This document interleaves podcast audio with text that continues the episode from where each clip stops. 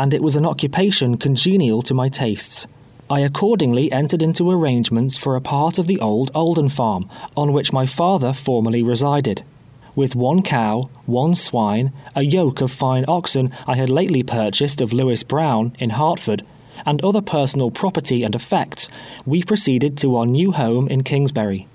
That year I planted 25 acres of corn, sowed large fields of oats, and commenced farming upon as large a scale as my utmost means would permit. Anne was diligent about the house affairs, while I toiled laboriously in the field. On this place we continued to reside until 1834. In the winter season I had numerous calls to play on the violin. Wherever the young people assembled to dance, I was almost invariably there. Throughout the surrounding villages my fiddle was notorious. Anne, also, during her long residence at the Eagle Tavern, had become somewhat famous as a cook. During court weeks and on public occasions, she was employed at high wages in the kitchen at Sherrill's Coffee House. We always returned home from the performance of these services with money in our pockets, so that with fiddling, cooking, and farming, we soon found ourselves in the possession of abundance, and, in fact, leading a happy and prosperous life. Well, indeed, would it have been for us had we remained on the farm at Kingsbury. But the time came when the next step was to be taken towards the cruel destiny that awaited me. In March 1834, we removed to Saratoga Springs.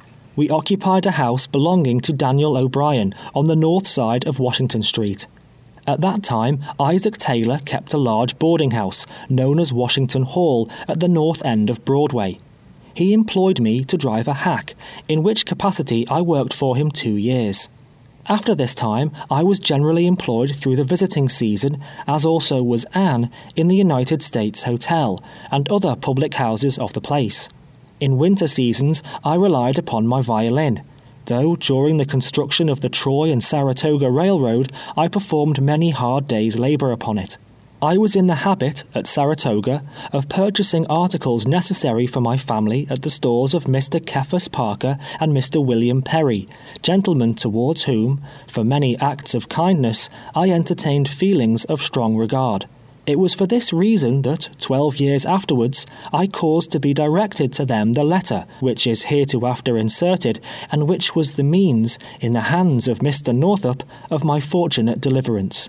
While living at the United States Hotel, I frequently met with slaves who had accompanied their masters from the South. They were always well dressed and well provided for, leading apparently an easy life, with but few of its ordinary troubles to perplex them. Many times they entered into conversation with me on the subject of slavery. Almost uniformly, I found they cherished a secret desire for liberty. Some of them expressed the most ardent anxiety to escape, and consulted me on the best method of effecting it. The fear of punishment, however, which they knew was certain to attend their recapture and return, in all cases proved sufficient to deter them from the experiment. Having all my life breathed the free air of the North, and conscious that I possessed the same feelings and affections that find a place in the white man's breast, conscious, moreover, of an intelligence equal to that of some men at least with a fairer skin, I was too ignorant, perhaps too independent, to conceive how anyone could be content to live in the abject condition of a slave. I could not comprehend the justice of that law or that religion which upholds or recognizes the principle of slavery. And never once, I am proud to say, did I fail to counsel anyone who came to me to watch his opportunity and strike for freedom. I continued to reside at Saratoga until the spring of 1841 the flattering anticipations which, seven years before, had seduced us from the quiet farmhouse on the east side of the Hudson had not been realized.